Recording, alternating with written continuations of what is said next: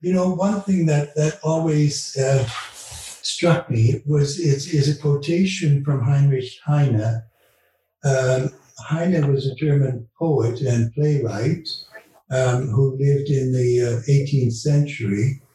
Um, he was Jewish, and he wrote in one of his plays. He said, uh, "Dort, wo man Bücher bebrennt, bebrennt man am Ende auch Menschen."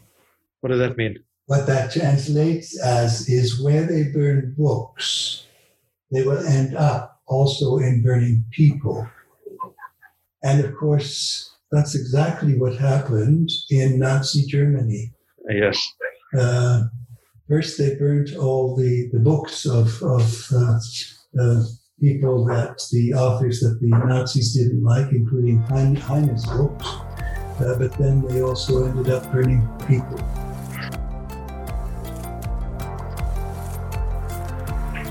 Good morning. Good morning, Avi. How are you? I'm very well, thanks. Good. Nice to see you, and thank you for joining me. Pleasure. Yeah, I got a got an interesting discussion planned. Thank you for being here.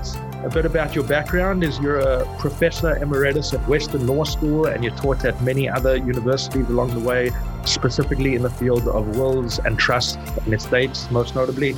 Uh, your career was for the most part in academia, which means that you are a very frequent publisher, including of several books. Oosterhoff on trust, trust Oosterhoff on wills and succession. Uh, you are what I consider a voice of reason in the estates community of lawyers.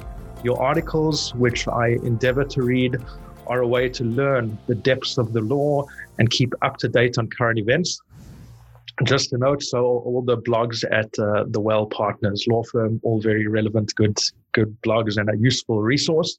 Um, we'll try to touch upon the two main parts of your career: um, the academic wills and estates academic, if I may call it such a thing, uh, and then the second part as counsel at uh, at WEL Partners. That sounds like a, a very incredible career you have. But before we get to the career aspect, I always like to start by asking about your background. If you want, even pre university days, I'm curious to know uh, what prompted you to study law. How did even you come to study law? Ah, very good question, Avi. Um, I, um, I was born in the Netherlands in 1940, uh, just a couple of months before uh, Germany invaded the Netherlands. Um, and then I came to Canada with my family in 1952. Yeah. So I was 12 years old at the time. I had uh, I had uh, undergraduate, sorry, uh, elementary school education in in uh, the Netherlands, so I uh, I know the, the Dutch language. Um, so then, of course, I had my high school in Canada, and then went to university, um, Western, and um, and I started, the first year, of course, was one of those years where you had to take a certain number of uh, subjects. One of them was economics, and I got a very good grade in it. And so I decided to, uh, to uh, focus on economics. So in second year, uh, I think I had three economics courses. But then I realized um, that economics in the upper years is mostly uh, focused on mathematics. Mm-hmm. And Avi, I suck when it comes to maths. Me as well. That uh, pushes us to law. Hey? That's right. So then, um, uh, Western Law School was then in its second year of operation. And so one of my classmates from economics and I decided we'd walk over to the law school and uh, see what that was all about. And so I filled out an application and I was accepted. So after two years of undergraduate work. Um, so the answer to your question, uh, how did I decide to study law and become a lawyer? It was a bit of an accident, actually, Uh-huh. but a very happy one, it turns out. Right. So yeah, And how was that uh, experience? You enjoyed the the law school experience, and um, I I mentioned before that your career was largely in academia. Were you attracted to the academic aspect of law from those law school days, or uh, you know, how did that come about? Um, uh, I was attracted to academia from those years. Yes, I had some very good teachers in law school. Um, I, would like just like to mention a couple. The the first is um, Dean Ivan Rand. Uh, Rand was a, a, retired puisne Justice of the Supreme Court of Canada, and then uh, was then regarded, frankly, as, as, sort of the best on the bench. Uh, perhaps that's a bit of an exaggeration on my part, but um, but we loved it. He was a great teacher. Um, he taught me three courses actually. Uh, in first year, it was history, uh, history of law, and uh, second uh, and second year it was uh, equity and constitutional law. And of course, he was an expert on constitutional law. So that was wonderful. The other one, the other teacher that I want to mention is Ralph Scane uh, who um, who went on from Western to then uh, went back to practice actually, but then he taught uh, for the rest of his career at U of T. Um, Ralph taught me both wills and estates, and that's where uh, I got my love for those two topics. Wow. So, uh, but then yes, uh, so I, I, became interested in in um, academic study um, uh, when, uh, when, when it was, I guess, towards the end of my second year, I approached Dean Rand about it, and he said, and he gave me very good advice. He said, "Look, uh, uh, I, you know, that, that's that's a good thing to do, but I encourage you first to to go into the practice of law and see what that's like, because he says if you don't do that, you'll always wonder what you missed." Uh-huh and it was excellent advice. So I went the, the route of uh, the bar admission course, uh, articling bar admission course, and then called to the bar, which was in uh, 1966. And then I practiced with a, uh, a, firm in London for two and a half years. Um, I also articled with them, an excellent firm. Um, and uh, but but in the meantime, you know, I, I, wanted to continue my my academic studies. Yeah. So I, fin- I finished off my BA actually uh, part time while I was working uh, for the firm, and uh, and then uh, then I went to U of T to do my masters, um, and then I. Uh, did, did you have to specialize to do your masters? Did you pick wills and estates at that point? Um, I did take. Uh, I didn't take wills because I focused on that a lot. I did take a trusts course and a couple of other courses as well. Not from Scane, because of course he had taught me at Western, but he was there by then. Okay. And your practice, uh, those few years of practice, were you really trying to specialize at that point in the uh, trusts field, wills and trusts, or were you just trying to gain a bit of practical experience? Um, I no, I can't say that I was. I was really trying to specialize at that point. You know, when you're a young lawyer, you've got to do most anything that, that uh, is presented to you. Right. Um, but I knew that I was not a barrister. I was a solicitor. Hmm. Um, so I did a lot of work in real estate transactions uh, corporate law, corporate commercial, and uh, and also some uh, some wills and estates. Wow. Uh, and I really enjoyed the latter. Mm-hmm. and and that's kind of what prompted you to return to what you always wanted to do, uh, which was teaching. And uh, you had such a, an outstanding career as a, a, professor, as an academic. You were associate dean. You were a, a, dean at some point, and you were involved in all sorts of uh, universities and teaching arrangements. And um, it, it, can you talk a bit about your experience there and looking back on it? Uh, yes. Um, I started teaching at University of Windsor. I taught there for three years, and then I moved to back to uh, Western. Yeah, and that's where I spent the rest of my academic career. Um, uh, you know, when you first start teaching, it's, uh, well, it's not an easy thing to start to do, right? It's, mm-hmm. it's something entirely new. Um, you've you've had mentors uh, in law school, of course, and that helped a lot. Um, but it took me a while to get into writing and publishing. So the first two, three, four years are really you're really focusing on um, on how to prepare properly for your lectures, how to teach uh, effectively, and uh, get the get the material across to your students. Uh, but but then I started to write and to um, also do some um, some work for other bodies, especially the Law Reform Commission of Ontario. Uh, and that also, of course, involved a lot of research and writing. So all of that was was uh, right up my path. Right. Um, and then, uh, you know, towards the uh, mid 70s, I started to, to write articles and, and books. And, uh, and then ultimately, I, uh, I wrote uh, my Wills and Trusts texts, which were first published in, in 1980. Uh, Trust is now in its ninth edition. And Will's ninth edition will be published next spring. Unbelievable.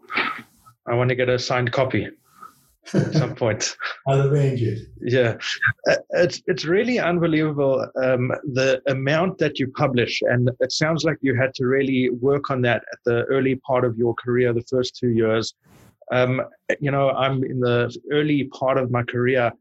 How did you develop such a uh, an output, if you can call it that? You know, the first part of anyone's career especially as a lawyer, is all about input, receiving information, trying to learn as much as you can. And I think that tipping point, what turns you into uh, an expert or a better lawyer, a more experienced lawyer, so to speak, is when you start with the output. And that's one of the things I'm trying to do over here is uh, output of information. But uh, I'm, I'm, a drop in the ocean compared to your output. Um, you know, even until today, you publish articles, what is it, uh, once every two weeks or whatever it is. And each one I look at is uh, well thought out and researched and, and clear. And how, how did that skill develop? And how even do you go about it today, uh, producing so much? Well, um, I think to begin with, I should I should say that I've always loved learning. Mm-hmm. Um, my family uh, was a reading family. All of us read, and it was it was for enjoyment, of course, but also for learning. And that continued when in, in law school uh, and then in university. Uh, sorry, I said law school, I meant high school. Mm-hmm. Um, uh, you know, I had a good time in, in high school. I loved the English classes in particular and history.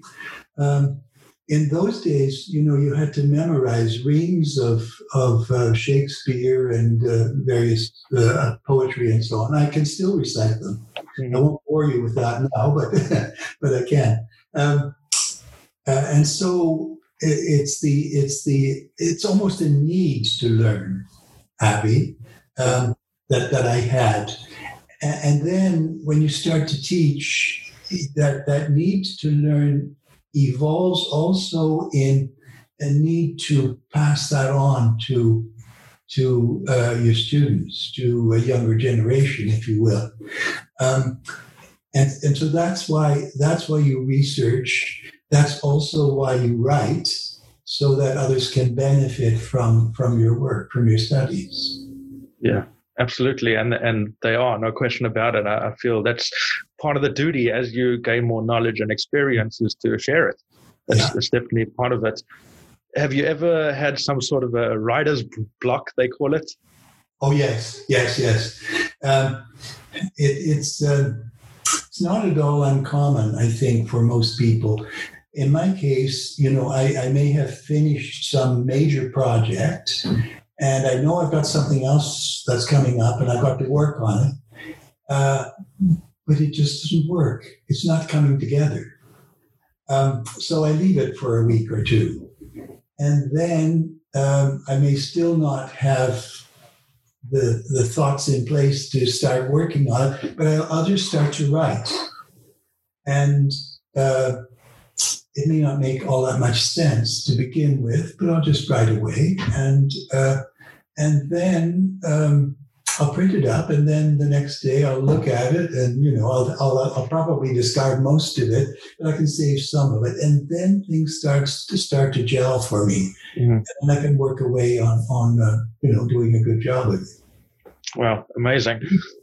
so, uh, sorry, go ahead. No, I, I don't hear you.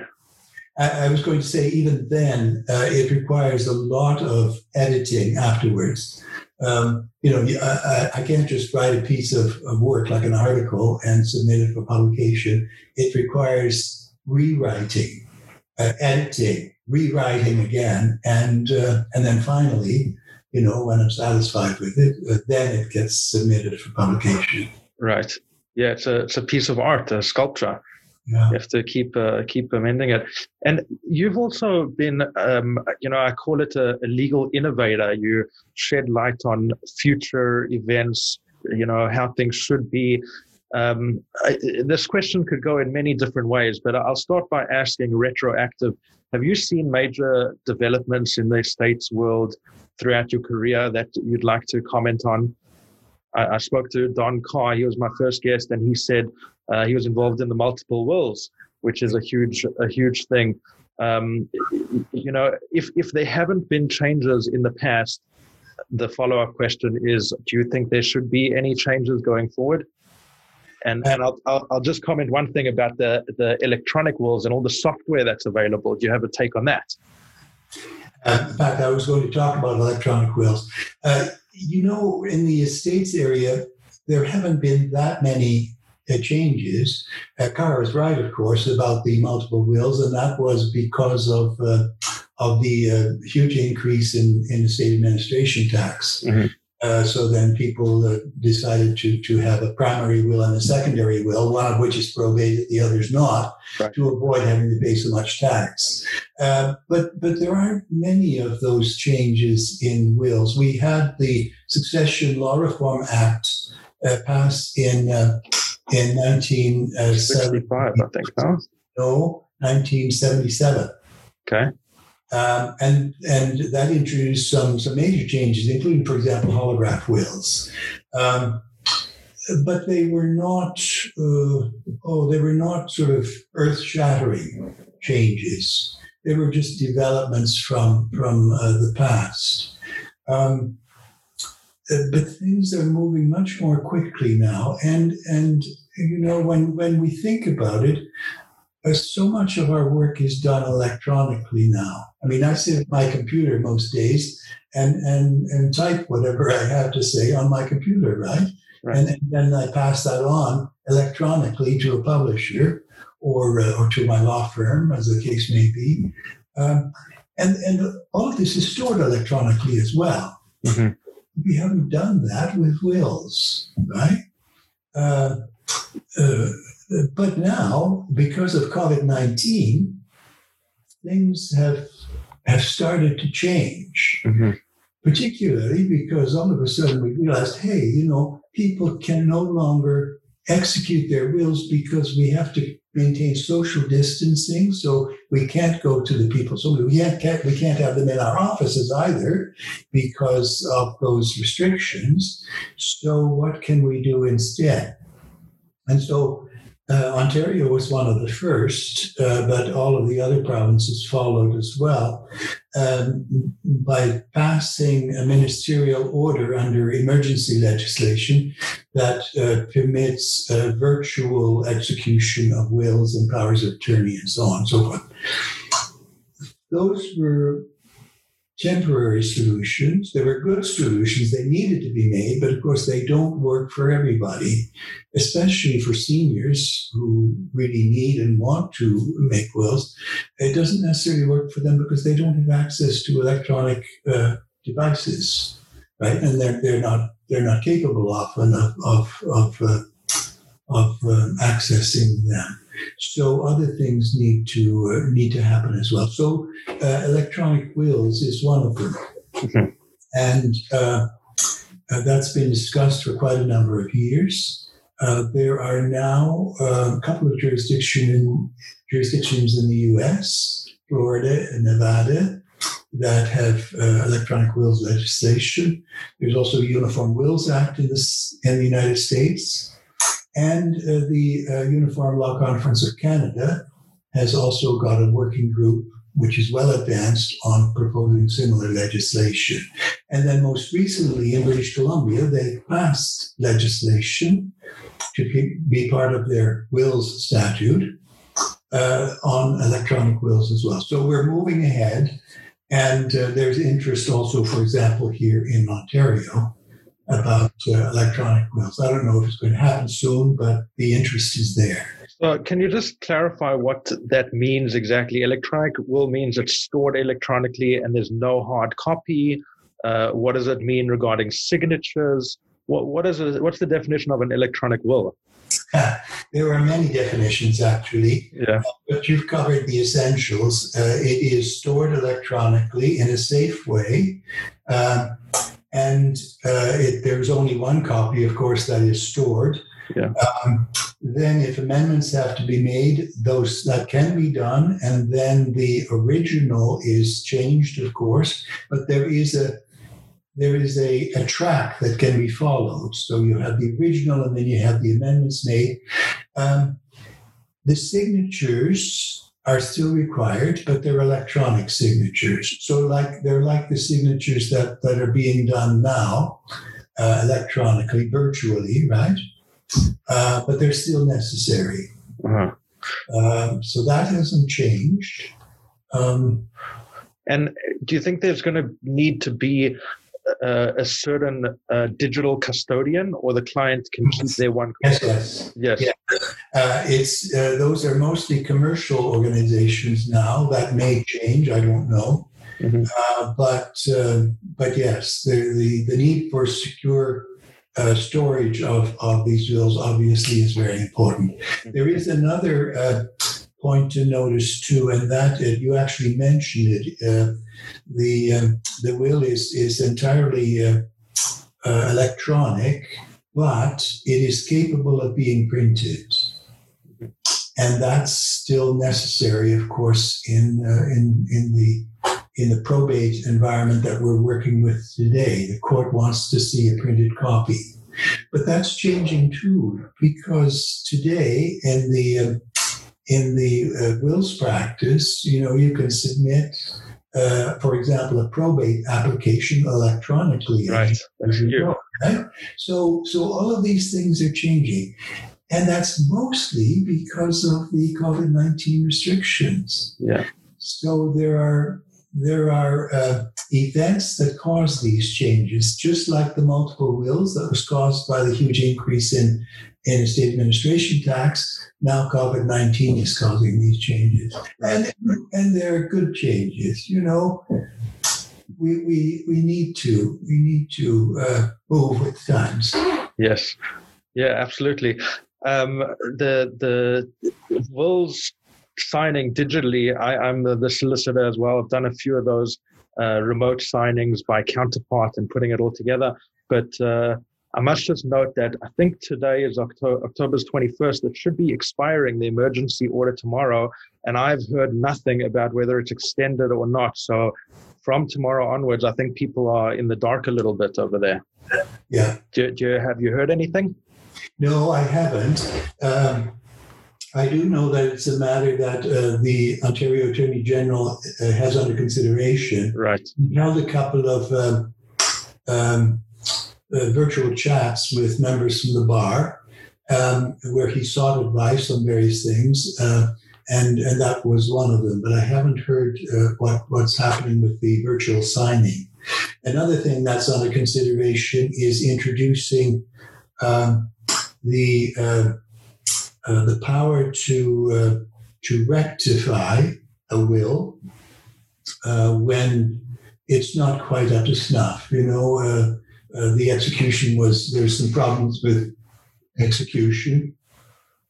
Um, and virtually every other province has enacted such legislation. So, so we're out in left field, and and you know the the feeling is that we need need that kind of legislation as well. Yeah. So again, a, a, change uh, that's important, and that I think is certainly coming in Ontario. Uh-huh. Very interesting. Uh, changing times, if you will. There's, there's a lot of developments on the way. Um, I, I, don't know if it's fair to ask you about other jurisdictions, uh, but maybe uh, as part of your research, you you know what's going on in other places. I, am a lawyer in Israel. I, I just spoke to one of my states colleagues there recently, and it's interesting how different countries have dealt with the COVID. Um, over there, um, I, I, don't know if it's dealt with the best way because there has not been a virtual allowance of a virtual signing. So um, people who need a will now are just out in the dark. And um, what the government's done, it's interesting, is promoted um, individuals to do it themselves, which means they've provided a guideline of how to make a holographic will, how to uh, find two witnesses if you're going to type it up yourself, um, and lawyers are left uh, either out of the picture or just providing a will and giving instructions to the client how to get it signed themselves. So um, I am impressed with the way the Ontario government's dealt with it, uh, allowing these things, emergency orders. Um, I, I'm hoping this will accelerate things for the future and allow us to continue the whole digital world. But do you have comment on other jurisdictions and how they've dealt with this? Are you aware of such uh, how how people have dealt with uh, COVID in general? Um, I, I have I'm not too familiar with it. Uh, I, I, you know, I read uh, information about other common law jurisdictions, yeah, uh, and they've taken similar approaches to what we've done in Canada. Yeah. I'm concerned about leaving it up to the testator's themselves to, to prepare a holograph will. Yes, of course they can do that.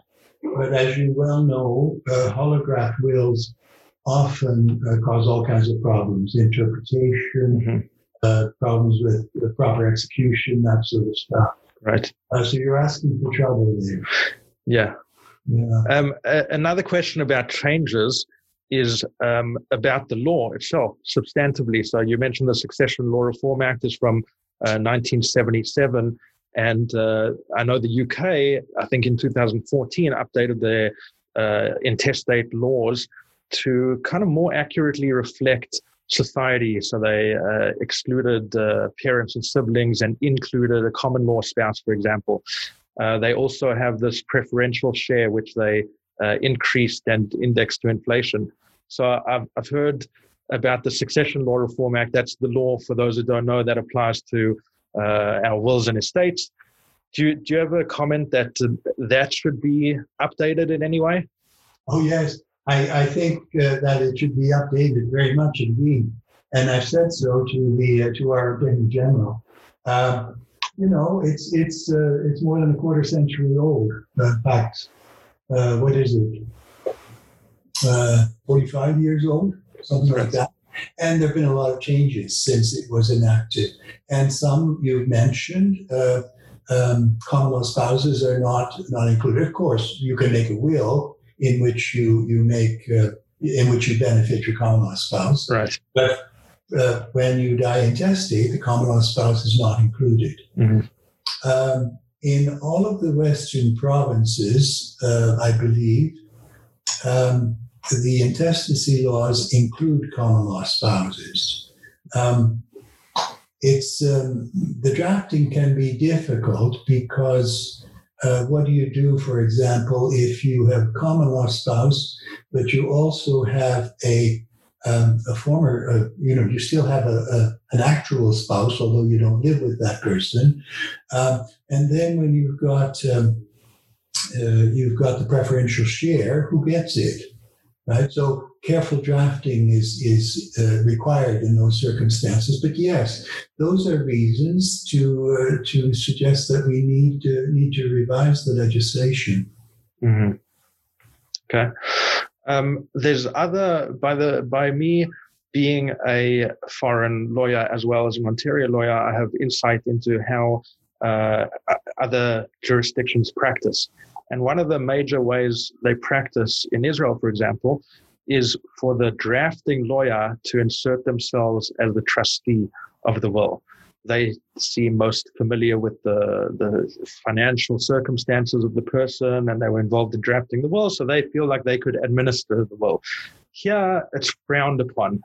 question is do you have any uh, practice i know you're, you're not a practical lawyer but even from an academic point of view any practical uh, nuances challenges or issues you want to discuss um, you know when when you as a solicitor suggest to a client um, why don't you appoint me as executor of this will because you know i know all about you and your affairs um, you're you're you're in a conflict of interest, right?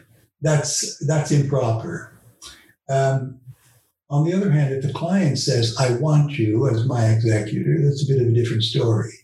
Um, and then, as a, as a solicitor, you have to point out, well, look, you know, uh, this sort of thing is is not really. Uh, it's really frowned upon in Ontario. It can be done, but but you have to be aware of that. Right. That's your obligation to point to point out to your client, right? I'm, I'm really in a conflict of interest. Um, so, in general, I would say don't do it. It's not a good idea mm-hmm. Because of, of the conflict of interest. Right. It does happen. Yeah. No, often it's not. Often it's not, you're dealing with uh, with uh, a single lawyer in a small community, and um, you know that lawyer looks after after all the client's affairs, and mm-hmm. yeah, right.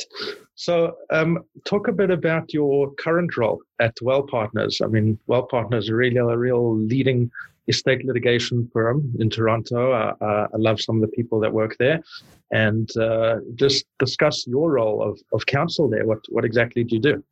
Ah, good question. Um, let me see. After I retired at Western, um, 2005, I I, uh, I, moved to Toronto and and I then taught uh, trusts at U of T as an adjunct mm-hmm. for about seven years, I think, and that was that was good. But uh, uh you know, when you uh, as an academic, your pension isn't all that great, so a little more income doesn't uh, doesn't hurt. Yeah. and frankly, teaching as an adjunct doesn't doesn't earn you that much money. So I happened to be talking to Kim, uh, Kim Whaley, at some point, a lunch and learn kind of thing, I think it was. Um, and I, you know, I said, I, I, really think that I'd like to get back into practice a bit. And she said, well, come to my firm. Uh, and, uh, and so I've never looked back since. Uh, that's been a most uh, fortuitous in some sense that, that I ended up with with WEL Partners, uh, but also uh, a very welcome event because um, Kim has been very good to me. She's welcomed me with open arms into the firm. Um, I, I, you know, to be fair, I think I think she and and uh, the younger members of the firm rely on me for for legal advice and and I enjoy doing that too. Um, but um, it, it's it's opened all kinds of possibilities for me. For for one, the blogs you mentioned, I blog regularly uh, on the on the web uh, on the uh, WEL blog site. Um, on new cases, uh, cases from all over the world, including, of course, the Privy Council and House of Lords cases. Um, and I wouldn't necessarily have had that opportunity without being counsel to uh, to WEL Partners. By the way, a counsel uh, when you're counsel to a firm, it can mean any number of things. In my case, it means um, that uh, I do opinions for the firm on uh, cases that they're working on where they need some um, further input on the law. Uh, I also do opinions for other lawyers, by the way, who who contact me through WEL Partners, and I'll do opinions for them as well. Uh, but that's done through WEL Partners, in other words. Um, um, and then uh, um, Kim has me involved in doing um, uh, CPD programs on a regular basis and uh, also giving lectures on a regular basis. Uh, I did some lectures at Western, for example, um, last year um, because WEL Partners put on an, uh, a state litigation course there. So that was fun. Um, And then just quite recently, as you know, I did a lecture at Osgoode Hall Law School. That wasn't done through WEL. They just approached me, and, and that was fun too. Uh, so yeah, that's sort of that's those are the sorts of things that I do at, at WEL Partners. That's and great. It's fun actually working with, uh, especially with the younger members of the firm. Um, um, it's embarrassing in, in some ways because they kind of put me on a pedestal and I, I don't feel comfortable being on a pedestal. Uh, but you know, they ask me, they ask for my views and, and uh, I'm always happy to, to help them out. Yeah, great, great guys, Daniel and, and Matt specifically. I, I know personally, good, really good yeah. lawyers, good lawyers and, and good people. Yeah. Um, yeah. So explain more maybe about these legal opinions. It's, you know, the, the main part of what you do there. So um, it, what type of cases require a legal opinion? Maybe you can uh, give an example with some facts, if you don't mind. And then, what what a, what kind of a what does a legal opinion do to a case? Have have your legal opinions swayed the scales of justice one way or another? You can uh, start with the cases. Give us a couple of examples. Okay. Um, the opinions can uh, can be needed in any number of cases. Cases that involve just a small amount of money, or cases that involve millions. Um, what they are about typically is uh, uh, what the law on a particular point is because what the judge at first instance said doesn't sound right, right? Mm-hmm. It seems to be off. And so um, one of the parties, of course, wants to appeal. And then, of course, what's what are you going to appeal on? And so then uh, they ask me, well, what do you think about this this uh, judgment at first instance? Is it is it right or is it wrong? And and how is it wrong? And how should we? What issues should we focus on during the appeal? Mm-hmm. And and uh, I've worked over the years on, on, on quite a number of, of really interesting things. Uh, that, you know, where you get you really get your hands on something that that is uh, is, is very current, but also very important to to clients, and uh, and you can give it your input. Now, when you do this, excuse me, um, when I do this, uh, I don't necessarily know what impact that has, what what what my work has on um, on the outcome, um, because the judge uh, on the appeal is not going to say, "Hey, you know, Oosterhoff did a great job in this appeal," uh, because because the judge won't know about it. It's it's uh, the the barristers who present the case on appeal who who will use my uh, my opinion um, uh, and uh, and I like to think that it it uh, that it works, and it, it, has worked indeed in, in a number of cases um, with with uh, with good results. Uh, but but I don't get the credit for it in the case itself, in the judgment. You're you're you're uh, you're a doctor. You're the equivalent of a medical opinion in a personal injury case. Yeah, something like that. nice. As you know, Avi, uh, my opinion cannot be produced in, in court, right? Um, why, why is that? Uh, well, because um, I'm regarded as an expert, right? But um, a domestic expert cannot give testimony in a domestic case.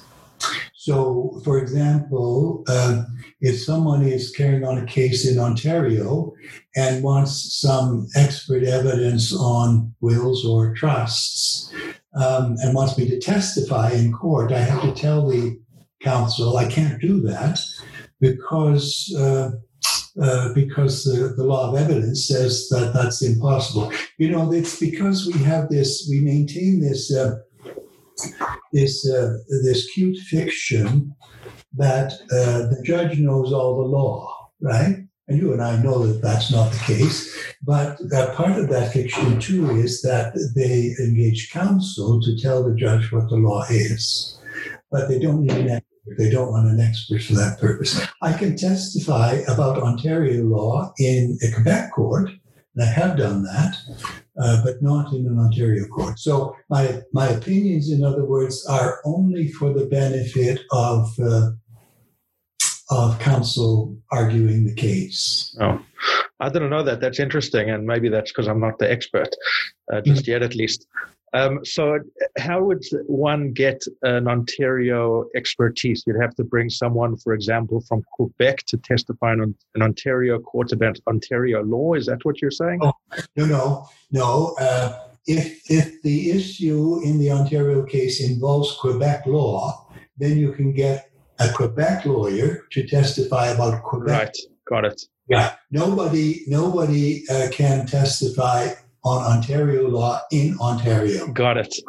Yeah. Got it. Okay, interesting. So you have a real niche role over there.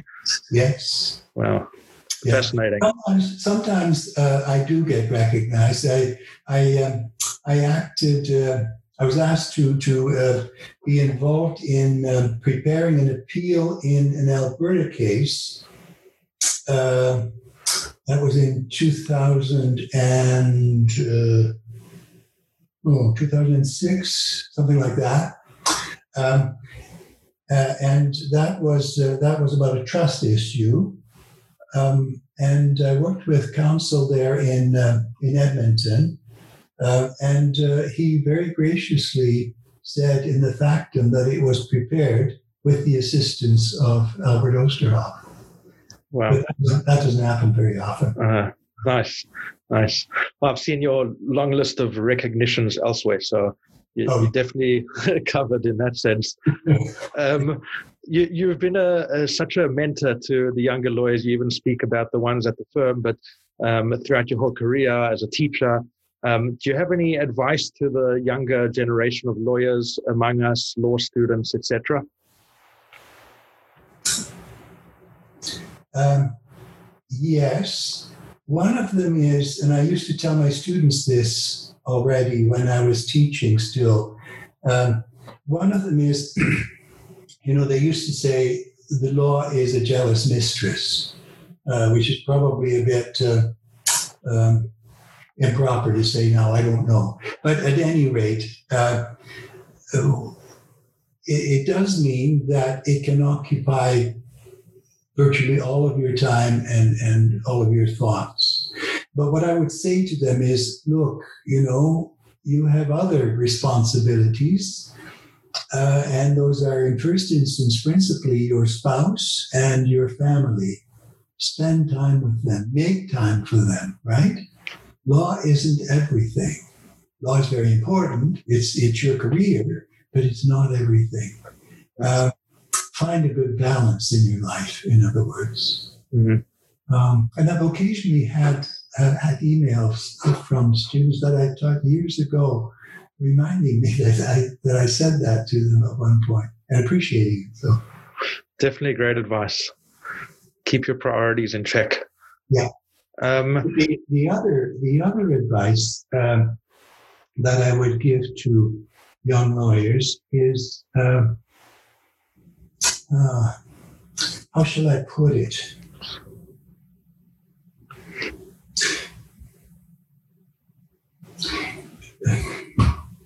Be,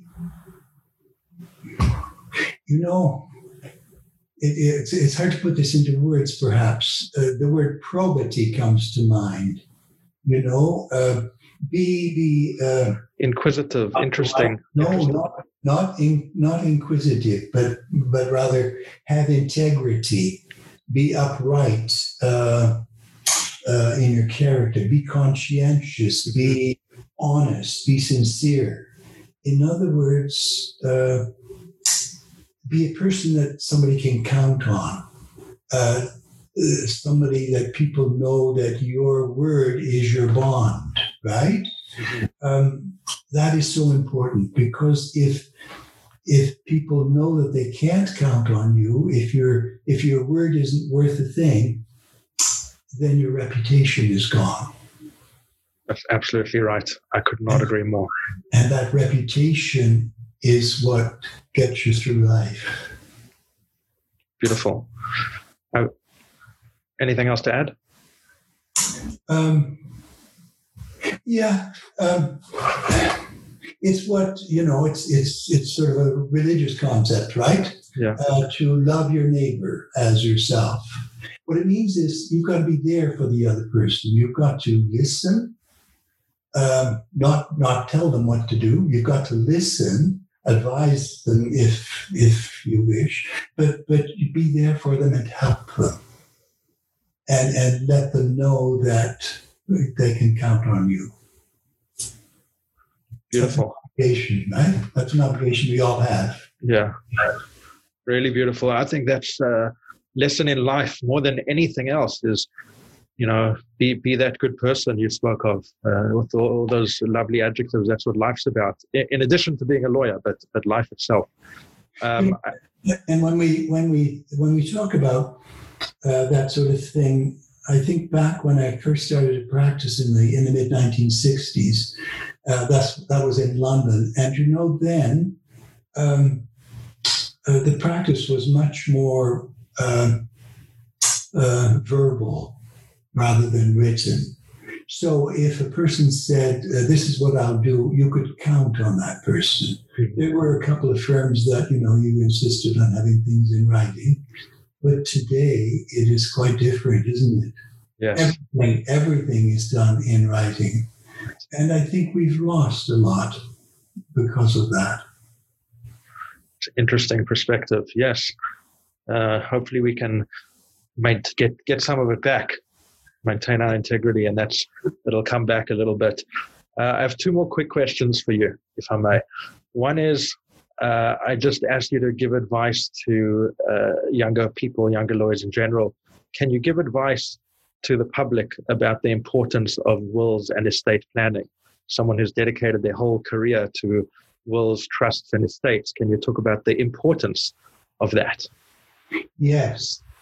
Um, it saddens me that so many people don't make wills, and and there are various reasons for that. I know uh, for some, uh, it brings the uh, the uh, the idea of death closer, right? And and that scares them. For others, well, you know, I'll, I'll get it done. I'm, I'm, planning to do it, of course, uh, but you know, it just didn't get done.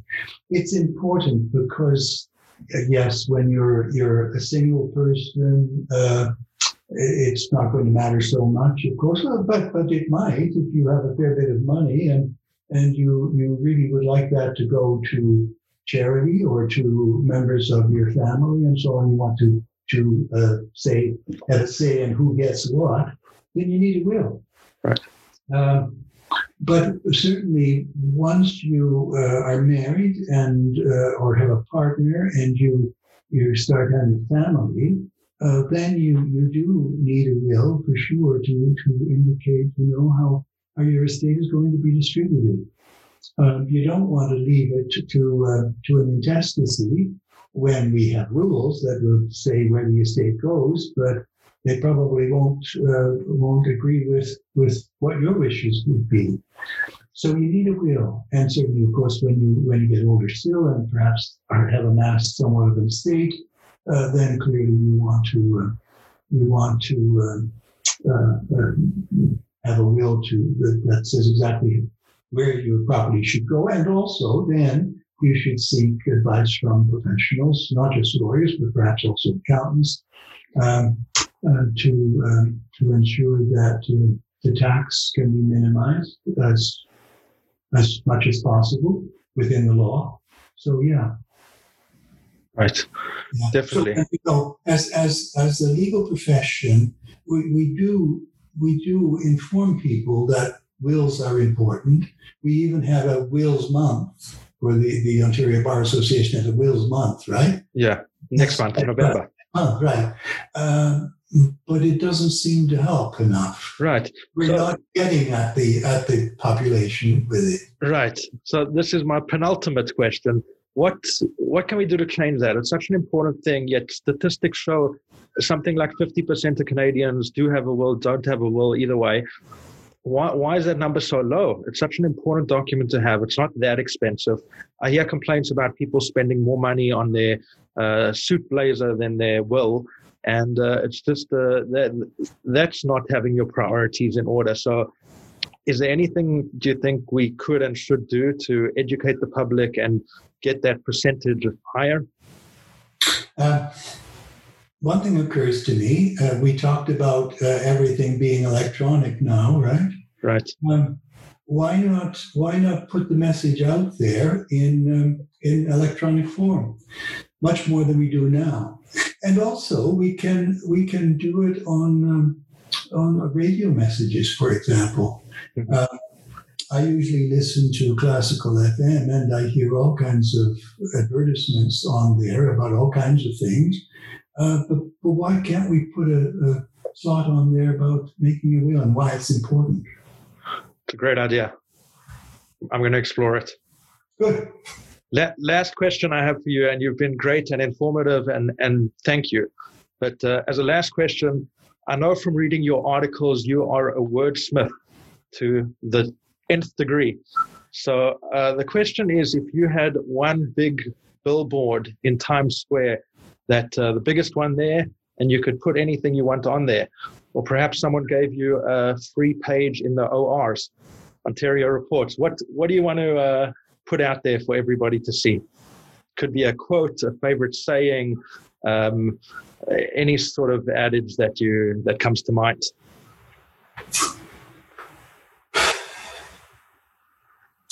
Oh dear. I hadn't given that any thought, Avi. Uh, there are so many, so many sayings that uh, that would work. Uh, I'll give you a, a, few if you'd like. Okay. You're going. You're going to give me a few. No, I'm going to let you give me a few. Sorry. I see. If if uh, if you can't narrow it down, and if you'd like, we can skip it all The, mm. the other question, which I try to elicit from you, is uh, book recommendations. I know you're an author yourself, so besides your own books, which are most certainly recommended, do you, you know, you mentioned you're an avid reader. Do you have any titles that pop out that have perhaps influenced your life, your thinking? Uh, yes. Um, in the nature of things, I don't read a lot of nonfiction anymore because I read a lot in the law, of course. I do read nonfiction, biography, mm-hmm. biography, for example. Um, you know, like the uh, the uh, biographies uh, uh written by uh, Eric Metaxas on um, on um, um uh, Dietrich Bonhoeffer. The um, you don't know about Dietrich Bonhoeffer? He was, he was a German Lutheran theologian and he was implicated in the uh, in the plot to kill his uh, Hitler. And so he was arrested, and uh, ultimately he paid the ultimate price when they uh, executed him in um, in Flossenburg a couple of days before the end of the war. Um, so You're going to have to share that title. I'm, I'm going to uh, make a list of your titles to share. Uh, and it, it, that's a that's a great one. It, it sounds like uh, right up my alley. Uh, oh. As a as a reading preference, I, am all into that as well. Um, the author's name is Metaxas, M E T A X A X. Okay. Yes, sorry, ends with an S. And uh, the title is Bonhoeffer. That's B O N H O E F F E R. Okay. And the subtitle as well, but I won't bother with that. The other one that he wrote that I like very much was Amazing Grace. And that was a book about William Wilberforce, who was, as you probably know, instrumental in um, in um, uh, seeking for the abolition of, uh, of slavery. Mm-hmm. So, so those certainly those are the biographies. Beyond that, I read mostly novels. Um, oh, some authors that I really love and always go back to are Anthony Burgess. Yeah. Uh, Anthony Powell, uh, who wrote that 12 volume uh, Dance to the Music of Time. It's, it's, it's a series, uh, it's, a, it's a novel about, uh, about uh, um, ethics, you know, how you behave in society, that sort of thing. Tolkien, of course. Uh-huh. I love medieval mysteries. So, you know, Ellis Peters and any number of others. Uh, a good uh, legal author, by the way, is I don't know if you've heard of her. She's Sarah Caudwell, C A U D W E L L. Uh, she was an English barrister, and she wrote four um, four legal mysteries, um, which focused on or which featured a number of uh, young barristers practicing in Lincoln's Inn. Really good stuff, you know, well written. I only read, read stuff that's well written. Of course. And, and especially if it has classical references in it. Uh, so those, certainly, uh, uh, Hilary Mantel, I love her stuff. You know, the Wolf Hall trilogy about, yeah. Thomas, about Thomas Cromwell. Mm-hmm. That's good stuff. Let me see. Oh, some recent books that I read. Again, great stylists. Delia Owens, Where the Crawdads Sing. Well, I, I, haven't read these. I'm still at the, the non-fiction phase of my life. Yeah. And I, I look forward to getting to that uh, fiction phase when I can turn off all the legal stuff. But uh-huh. uh, I, am going to need a list of those, and I'll I'll include them in the notes. I can send them to you. One other one I wanted to mention uh, was um, a book by Ariel Lawhon, L A W H O N, called Codename Hélène. Um, this person was an expat Australian who uh, moved to France early on. I mean, still as a late teenager, I think. And um, she became involved with the resistance during the Second World War and was very instrumental in in um, guiding uh, people out of occupied France, Jews and others, and eventually came back uh, and um, and headed uh, a resistance in the Auvergne that was instrumental in um, in um, making sure that the Germans that were still holed up there uh, were prevented from uh, interfering with the Allied advance. So it's it's a great, you know, that's a, a novel about an actual uh, person, right? So it is it is fiction, but it is also about an actual person. So all kinds of good stuff. I'm going to take a look at, at all of them. I, am building up a book list and going to go through them. But I, I love these recommendations, and I thank you. You're very welcome. Thank you for being here uh, as as our guest, Speak to a Lawyer podcast. Really appreciate your time, your insight, your wisdom, your experience, and uh, like I said, even beyond this conversation, I thank you for your uh, sharing of that wisdom, your publications, etc. We all get so much out of it. Thank Is you. there any final words before we let you go? Um, you know, one thing that that always uh, struck me was is, is a quotation from Heinrich Heine. Um, Heine was a German poet and playwright um, who lived in the uh, 18th century. Um, he was Jewish, and he wrote in one of his plays, he said, uh, Dort, wo man Bücher bebrennt, bebrennt man am Ende auch Menschen.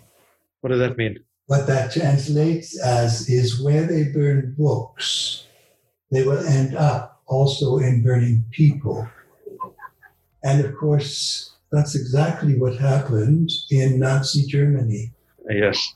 Uh, first, they burnt all the, the books of, of uh, uh, people that the authors that the Nazis didn't like, including Heine's books. Uh, but then they also ended up burning people. That's right. I've heard that quote before, and I didn't know where it was attributed to, who it was attributed to. So thank you for sharing, and uh, it's, a, it's a deep insight.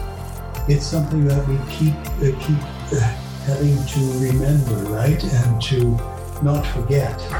Yeah. Yeah. Absolutely. Thank you very much, Albert. Again, really appreciate it. We'll continue this conversation. Thank you. I'll send you the list of books. Okay. Be in touch with you soon. Thank you so much. All the best. Bye bye. Bye bye.